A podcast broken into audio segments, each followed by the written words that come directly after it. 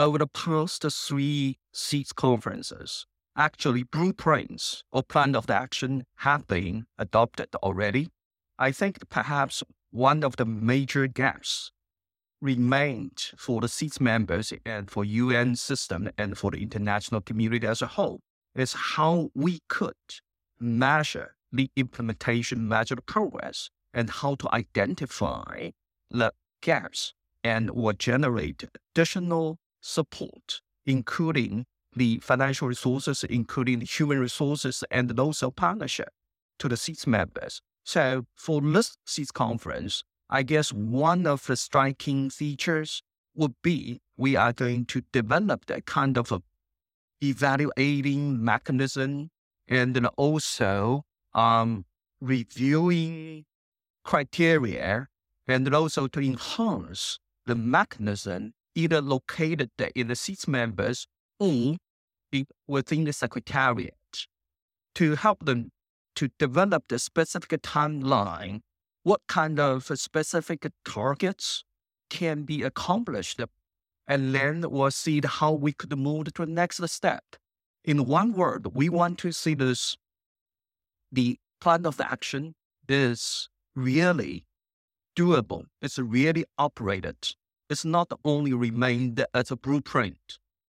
So that was Li Junhua, the Undersecretary General for Economic and Social Affairs at the United Nations, and also the Secretary General for the Fourth International Conference on SIDS, uh, colloquially called SIDS 4, which takes place in Antigua Barbuda in May 2024, under the theme of identifying partnerships and solutions to forge a path towards resilient prosperity.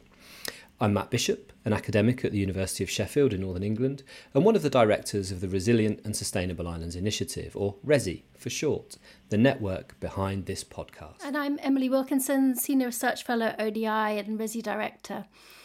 In today's episode, we're going to do things a little bit differently than before.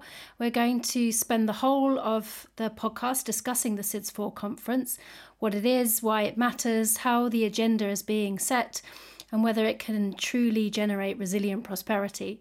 And we're going to do this through a roundtable discussion with three insiders who are taking on the huge um, but delicate challenge of planning the summit and perhaps even more importantly developing the 10 year program of action that will be implemented by SIDS from 2024 to 2034 the Antigua and Barbuda Accord for SIDS or ABAS I think it's going to be called um, which will emerge out of the summit Welcome to Small Islands Big Picture because what happens to them alters the big picture for all of us.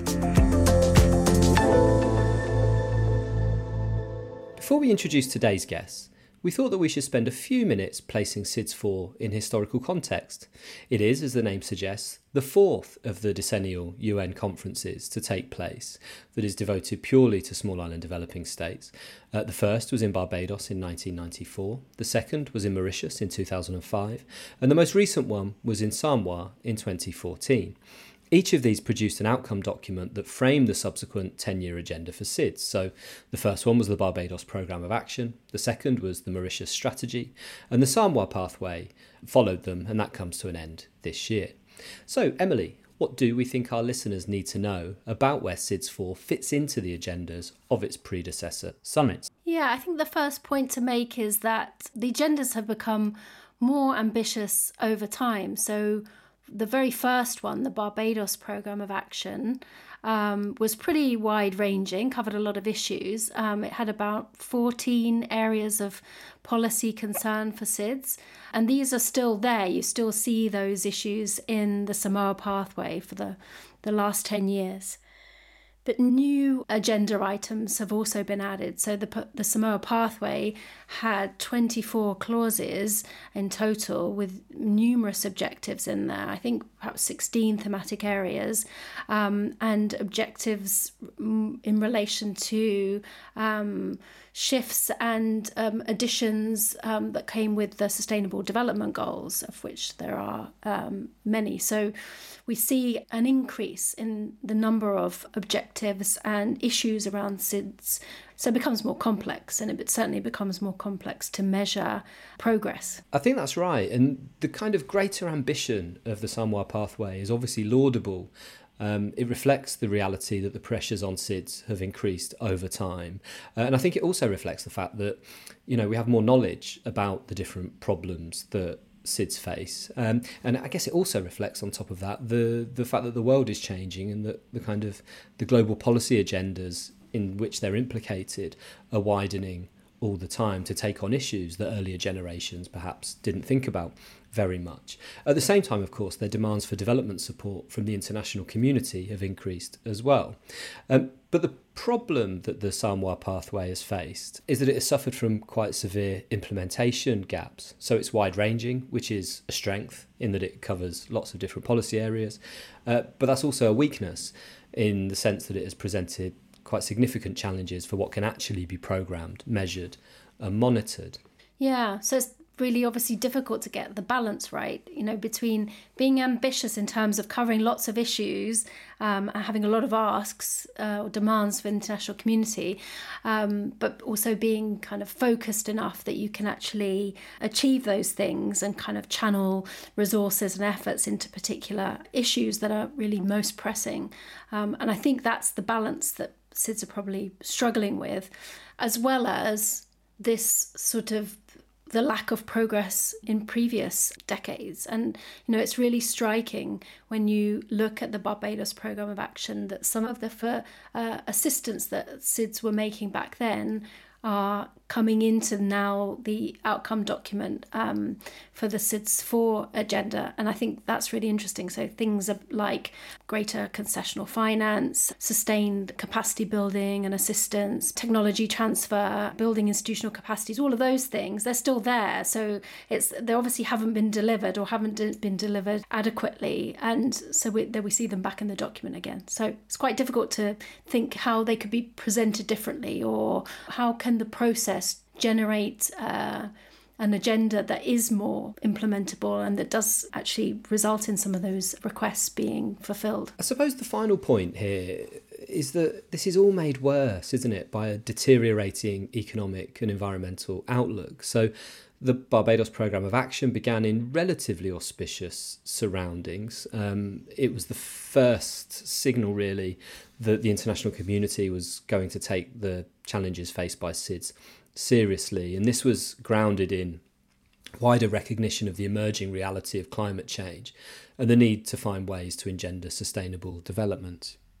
The first SIDS conference took place, you know, only a decade or so after some of the very smallest island states were actually decolonized. and only uh, a few years after um, the world began to conceive of development as something that had to be rendered sustainable. The Samoa pathway has had to navigate a different world, I suppose, in that it's intersected with two once in a century crises the global financial crisis, which directly preceded it, the effects of which were still playing out um, around the time of the SIDS 3 conference in Samoa in 2014, and then, of course, the COVID 19 pandemic.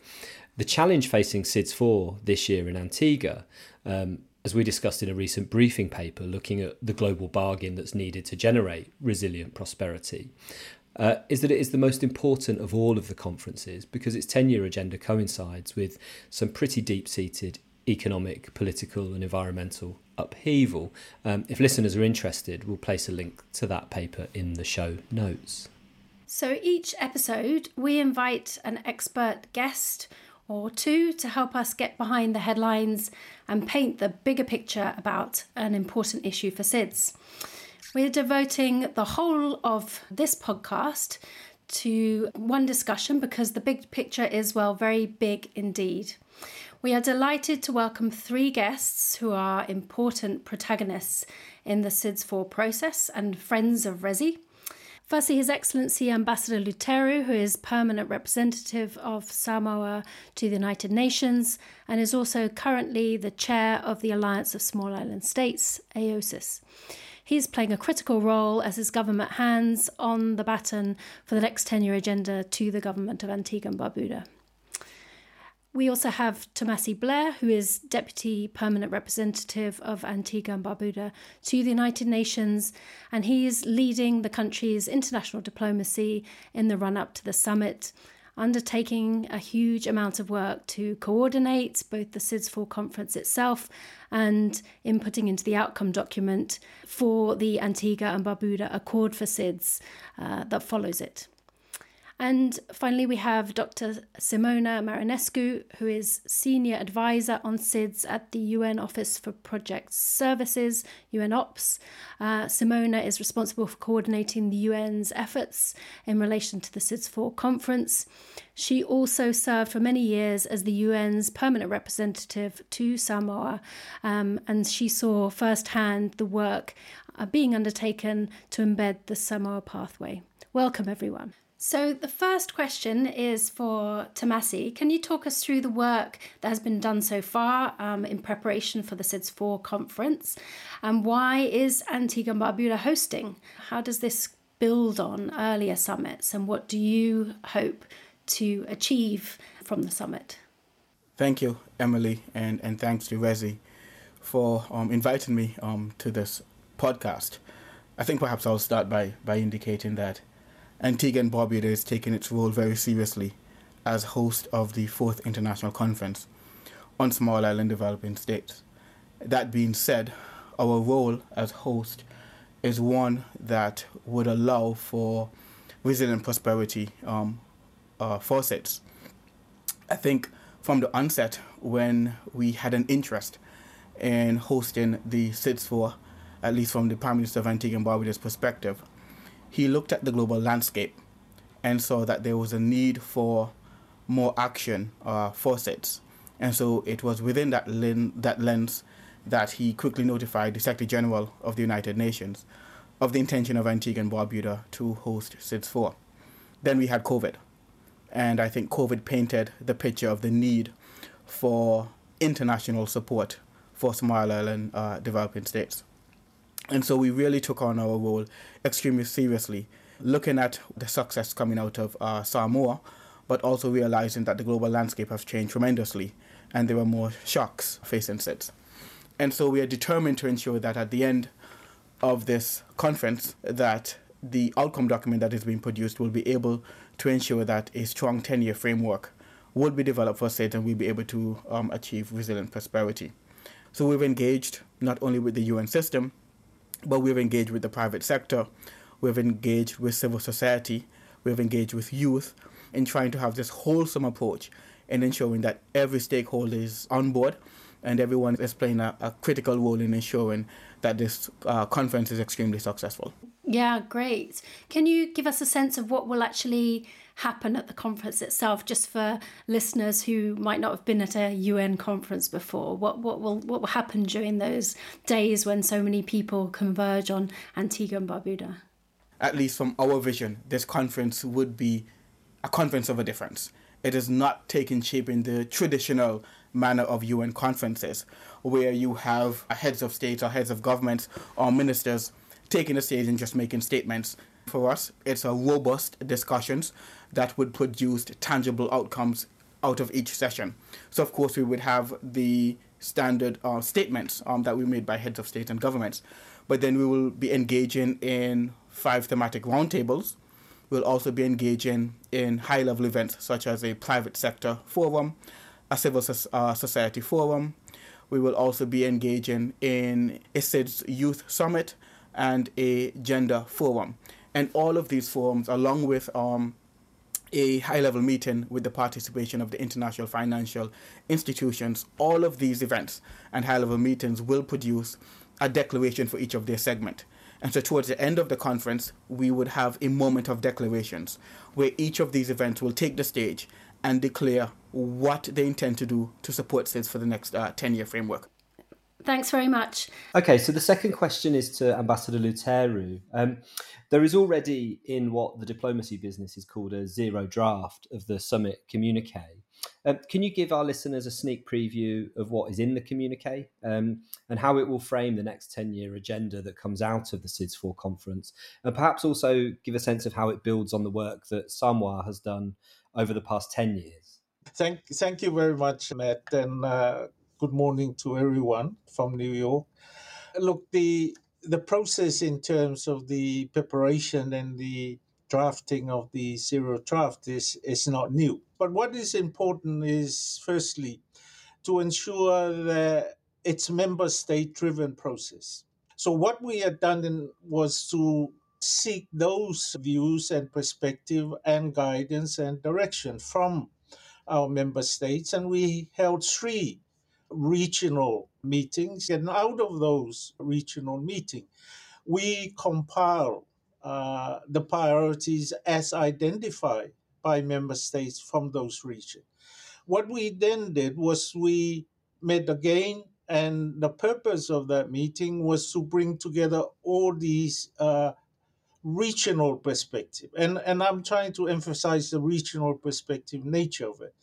We have our own regional priorities and challenges and that, but we want to ensure that what comes out of the document represent the collective priorities of all small island developing states you know and i think that is important in terms of inclusiveness and uh, the feeling of ownership. So we put these all together.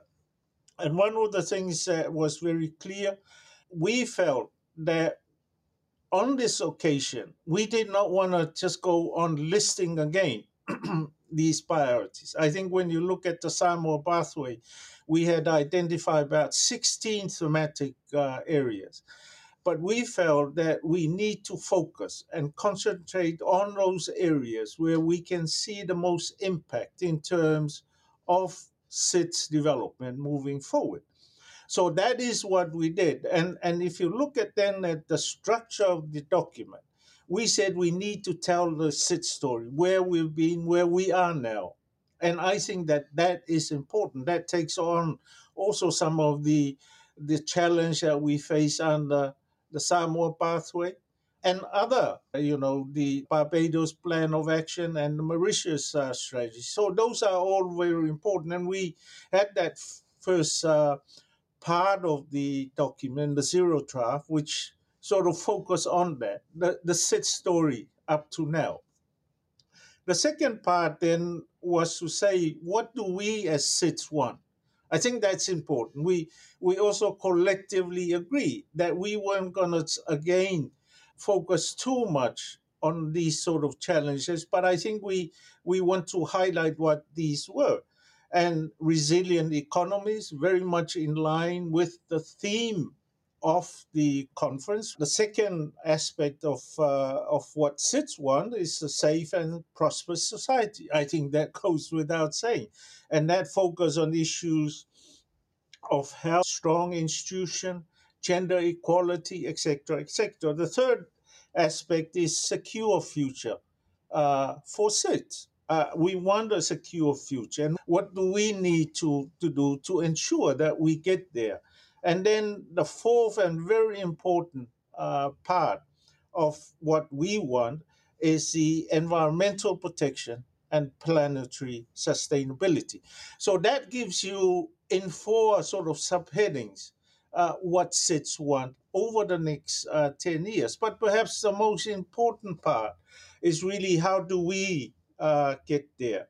now. We need to focus on this in terms of action so that we can then achieve uh, what we want. So, you know, we've, we've looked at things like access to finance. I, I think, again, uh, there is a link between this and our uh, initiative and efforts in terms of the multi-dimensional vulnerability index because it highlights and brings to the fore uh, the importance of this issue of access to finance. Scaling up uh, climate finance, uh, that's obvious, but perhaps one of the key aspects is the issue of data. And, and I think that that's another critically important action oriented sort of focus in terms of what SIDS need to do uh, to achieve what we want. Science, technology, innovation, again, those goes without uh, saying, productive population, and then finally the issue of partnership. And as you know, at the moment, uh, AOSIS is working with DAC, OECD, in terms of perhaps focusing on this issue of partnership. And we've narrowed it down to five areas, and there's a little bit more work that needs to be done. And I think uh, ODI is also very much involved in this uh, work. And then the zero draft, you know, the final two section of it is is basically asking for a more effective UN um, to support SIDS over this t- next 10 years. I think that's critically important in terms of the plan of action that hopefully will be the outcome of the consultation that are taking place. And finally, monitoring and evaluation. Again, the critical need of putting in place a monitoring and evaluation framework because we need to keep track of whether we are successful and if we are not, what do we need to do in terms of realigning, etc., etc. So that basically is the sort of frame of the document. But now the more important part is now we're getting into the actual uh, negotiation. Uh, you know, with member states, and the next PrepCom, which will be in the first week of uh, April, then we will be in a much better position to finalize the outcome document, which our leaders will consider at the fourth uh, SIDS conference in Antigua and Barbuda. So, sorry to take a bit longer, but I think it's important in the context of uh, clarity of what SIDS are, are doing and what we hope and our objective in terms of the next 10 years.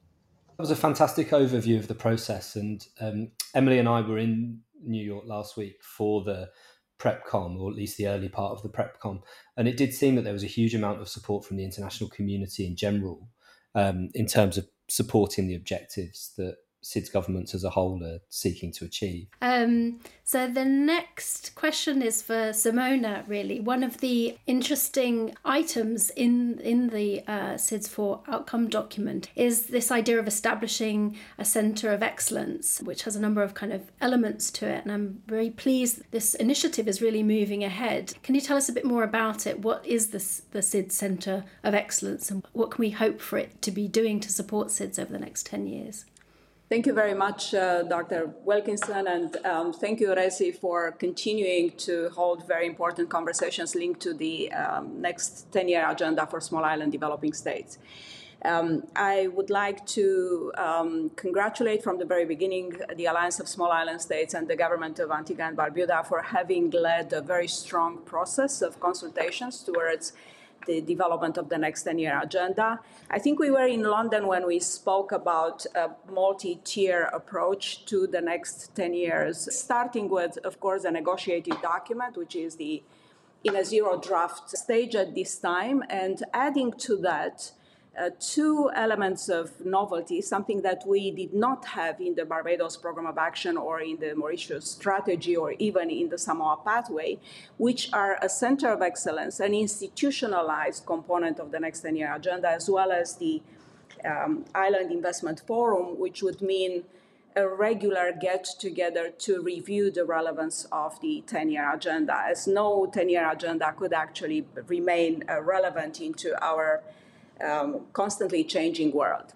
The Center of Excellence, as it stands right now, to include the Global Data Hub for SIDS, this was the first component that was actually firmed up through a partnership. Uh, Antigua and Barbuda, the Alliance of Small Island States, and the Public Foundation, uh, concluding a, mem- a, memorandum of understanding on 20th of September alongside the 78th UNGA. And then um, a partnership framework agreement was uh, signed off in Antigua and Barbuda with more details on, again, this component, the Global Data Hub.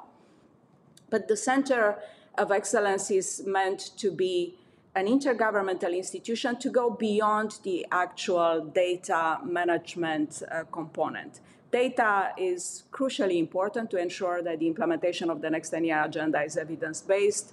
SIDS have always had a problem with securing internationally recognized uh, data with their small capacities. The Center of Excellence is meant to attach to the Global Data Hub a series of communities of practice uh, along key topics of the 10 year agenda that Ambassador Luteru spoke about. SIDS want to have stronger productive capacities in the next 10 years to secure resilience, and a lot of work is needed that the center could support. So, again, this institution will ensure that there is a proper secretariat support to the um, implementation of the next 10 year agenda, constant uh, monitoring and reporting, as well as fostering uh, brainstorming discussions, policy uh, analysis to um, help SIDS navigate those very complex uh, 10 years. As mentioned, the um, Island Investment Forum, that is a component of how the Center of Excellence will operate, will allow all of the stakeholders uh, meet regularly and look into the progress that the um, agenda has, has made to date and possibly change course or look into uh, new ways of uh, partnering to support the goals of SIDS. We think that this institution will be a complement to what uh, the UN and other partners have to offer, but at the same time, it will be critically important to complement government capacities to help those small governments in small island developing states have access to new training programs, to new certifications, to learn uh, new things, and again, the center itself to assist SIDS to access new financing instruments. So it's a very complex scope that the Center of Excellence wants to have. And I rely on, on our good partnership with ODI and RESI on our constant consultations as to how we could support SIDS to make it um, a success. So we, the launch of the Center of Excellence and of the Global Data Hub for SIDS um, is scheduled for the conference itself. So we will all be in Antigua and Barbuda to see it come uh, to life. Thanks a lot, Simona. And of course, yeah, we're very happy to con- to continue to engage on this. Um, it sounds like a you know a great initiative. So much of what we've discussed in previous episodes of this podcast has been in relation to the the need for sustained capacity support and development in SIDS, you know, avoiding these just kind of one off initiatives. Um, lots of the challenges SIDS face in relation to debt sustainability, access to finance, dealing with sea level rise and migration, really all the topics that we've spoken about so far have pointed to the, the importance of having this kind of sustained um, institutional capacity building. And I think this this sounds like it ticks all the boxes. So we're really happy to continue to engage as this initiative develops. It seems to me that the Island Investment Forum is particularly important as well. Um, I mean, we've jokingly talked in the past that SIDS would require their own Davos, and it seems to me that that's very much the case because they're often squeezed out of those bigger global financing conversations. Um, we've got one final question for all three of you, so we'll maybe go in the same order that we, we have done. And it's to do with this concept of resilient prosperity. So, this is something that has emerged in, in the early conversations that have been had over the last year or so, um, planning for the SIDS 4 conference. And it seems to have stuck. It's a concept that, that everybody seems to have been quite happy to take on board, and it's framed the agenda explicitly. What does resilient prosperity mean to all of you? Um, and how do we get there by 2034? Um, and perhaps even more importantly, how will we know when we've got there? We'll start with Tumasie. Thank you. Thank you, Matt. There have been conversations, um, numerous conversations, um, that SIDS have made tremendous strides in the last uh, decade in, in how we address our vulnerabilities. And I think for us as Antigua and Barbuda, as the host um, of, of SIDS 4, we have always wondered whether or not SIDS have truly made strides, or we have just learned to deal with our vulnerabilities. And so when we look at resilient prosperity, we look at it from that perspective, um, comparing the last 10 years of SIDS and perhaps where we need to go um, going forward. I think the argument that, that we consistently make, I think unlike any other group of countries, SIDS cannot graduate from being SIDS. And so how do we ensure that while we can't graduate, we're able to respond effectively to our vulnerabilities and the external shocks um, that we faced. And so resilient prosperity simply means sustained growth and, ingre- and increased resilience against environmental, economic, and social challenges that, that we often face. Um, I think also for us, resilient prosperity would mean that we're able to improve our governance uh, for long term sustainability. It also means that we are less dependent on support from the international community. And so we can now, at seemingly, um, in, in, a way, respond to some of the shocks um, ourselves. Um, how do we know when we get there? Interesting question. I think we will know when, when, when we get there, or the road to getting there is how we respond to shocks after the, the, the, the next 10 year frameworks. I think COVID has showed us um, that while the world was able to, I guess, adjust and perhaps uh, bounce back effectively from the phases of the pandemic, it was a longer duration for SIDS. And perhaps maybe this could be a measuring tool um, based on the next shock, whether or not this 10 year framework has equipped SIDS in a manner in which we're able to perhaps um, replicate how the international community has been able to respond to shocks and, and ensure that our, our growth and sustainability uh, continues um, for the next uh, 10 years. Um, just just one, one, one final point that I do want to make is that um, Prime Minister Brown of Antigua and Barbuda um, has often said is that it is his hope and it is his vision that perhaps this would be the last 10 year framework for SIDS. And so the next iteration of how the UN system looks at SIDS would not be so much based on responding to shocks, but just ensuring that SIDS are able to continue to grow and continue to grow and continue to grow. We're hoping that the elements contained in the zero draft would lead to that process of equipping SIDS for resilient prosperity. Wonderful. Thanks, Tumasie. Uh, Ambassador Luteru. Thank you very much. Uh, I, I think Tumasie has sort of basically uh, touched on uh, some of the key issues, but uh, perhaps the starting point for us goes through the recognition by the international community of our special circumstances. Uh, and, and I think that that is critically important in terms of putting into context why we as SIDS are where we are. And, and I think the issue of resilience uh, is sometimes very difficult. We we just completed the the high level panel on the MVI, and I think one of the things that we uh, acknowledge is that you know vulnerability or the absence of it, uh, which I'm not quite sure that that can be achieved, uh, does not mean that you do away with the vulnerability aspect of small island developing states so, you know, resilience in a way is increasing our ability to cope. And, and I think uh, what uh, Tumasie has referred to, for example, external shocks, whether these are economic in nature, whether they are environmental or social, uh, is important. I think it's also uh, important to recognize that vulnerability does not mean that SIDS demonstrate or accept uh, weakness or lack of potential for development. And I think when you read the first part uh, of the Zero document, those are the sort of principles that we have laid out. Uh, because I think the international community needs to be reminded. Now, as we move forward, there will be the landscape in terms of how we cooperate and partner with uh, our partners is also important.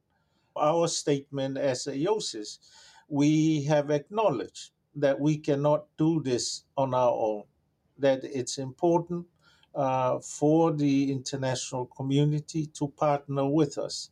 Um, and that is important in terms also of our next 10 year uh, development blueprint. So, you know, just to add those few remarks to what uh, Tumasie has also said. Thank you.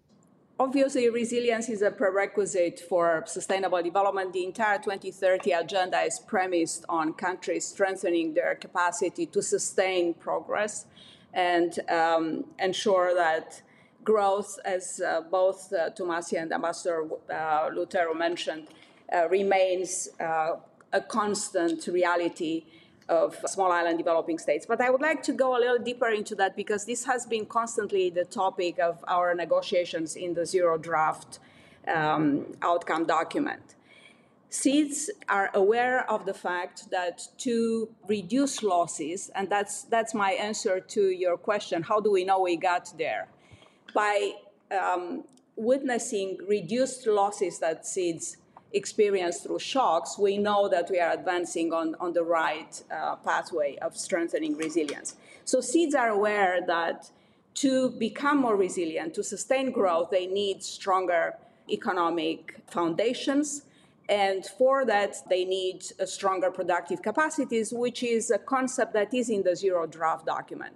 So SIDS would need stronger human capitals, uh, natural capitals that are being protected, and then they would need strong and clean energy systems, transport and infrastructure, and obviously um, ICT, the digitalization component is critical. We would like to have a smart island based services provided across uh, remote uh, communities in SIDS, which is again a prerequisite for, for resilience and for sustainable development.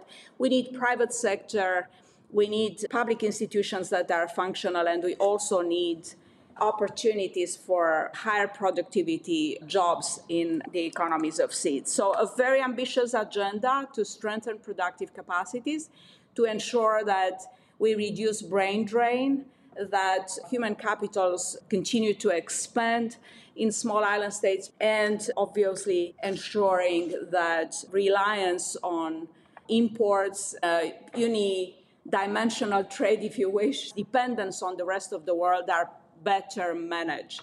We uh, saw through COVID 19 that SIDS were uh, badly affected because of the disruptions in, in trade. We would like to uh, have SIDS manage better this kind of vulnerability. So I would just say that uh, it's a very difficult uh, process moving forward. We will continue to monitor the losses that SIDS experience through shocks. There will be shocks. There is no way that we could avoid that. Ambassador Luteru spoke about the inherent features of SIDS that would continue to make them vulnerable to all sorts of shocks. But by ensuring that shocks uh, have a, a, lighter and more manageable impact on their economies, on their human capitals, we um, know that we are advancing towards resilient growth, resilient prosperity as the central topic of the next 10 year agenda. I'll conclude by saying that this is not something that SIDS could achieve alone. They would need to have a very conducive uh, environment in terms of access to financing.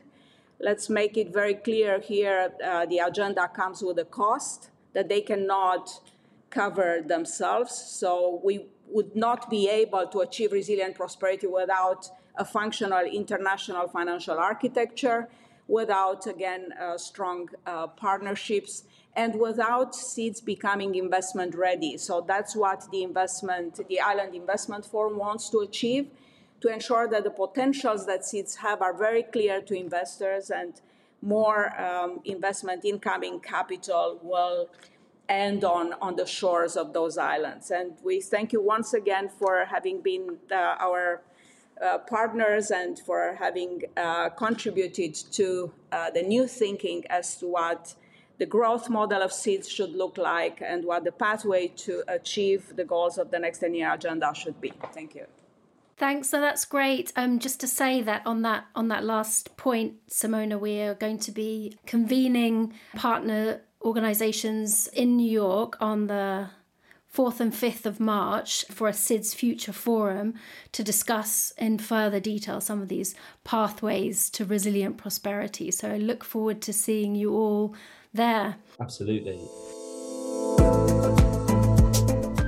Here at RESI, we will be co hosting alongside AOSIS and various UN agencies, as well as Island Innovation, the first ever SIDS Future Forum. At day one, is an in person event for academic researchers, experts on SIDS.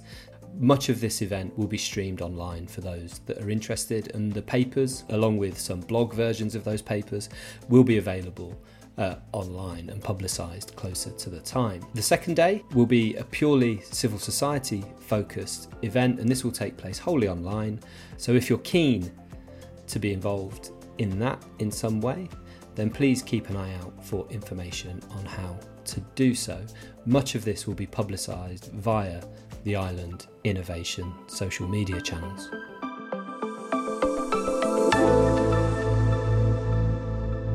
Yeah, there's there's much much more that can be said about what comes after the summit, like whether we're going to see a big shift in gear in SIDS diplomacy and engagement on these kind of big global issues like MDB reform. What's how are they going to really sort of step up their their demands through these these global reform processes to be able to implement the agenda. Um, this is really interesting and a theme that we're going to keep returning to in future podcasts. Next time on Small Islands Big Picture, we will be talking about something that is vital for small island survival a global industry that carries $14 trillion worth of products annually and which generates 3% of the world's greenhouse gas emissions, but is rarely discussed in policy debates about SIDS. Of course, I'm talking about shipping and the crucial role it plays in maintaining connectivity between islands and the wider world. And we want to hear from you. So if there's anything that you think we should be covering in the podcast, please send your questions and comments to info at odi.org.uk with small islands in the subject line. Feel free to rate, subscribe, and share. You've been listening to Small Islands Big Picture from the ReSI Network at ODI.